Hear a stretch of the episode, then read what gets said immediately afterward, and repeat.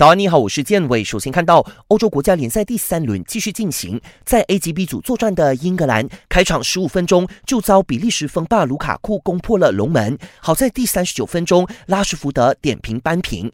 接着下半场，芒特在禁区内右脚兜射，皮球指入死角。Trippier kept it in. Mason Mount made a yard and lifted it into the top corner. A magical moment for Mason Mount and England from behind lead against the world's top-ranked nation. 最终，英格兰二比一逆转战胜世界排名第一的比利时，这还是三狮军团第一次在正式比赛中战胜排名第一的球队。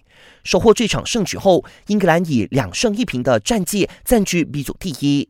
同组的丹麦三比零完胜冰岛，终于尝到胜利的滋味儿。在 C 组，克罗地亚二比一险胜瑞典。另外，意大利对波兰、波黑对荷兰以及法国对葡萄牙这三场欧国联比赛，全都是零比零闷平收场。想要观看更多更精彩的体坛动态，尽在 Astro。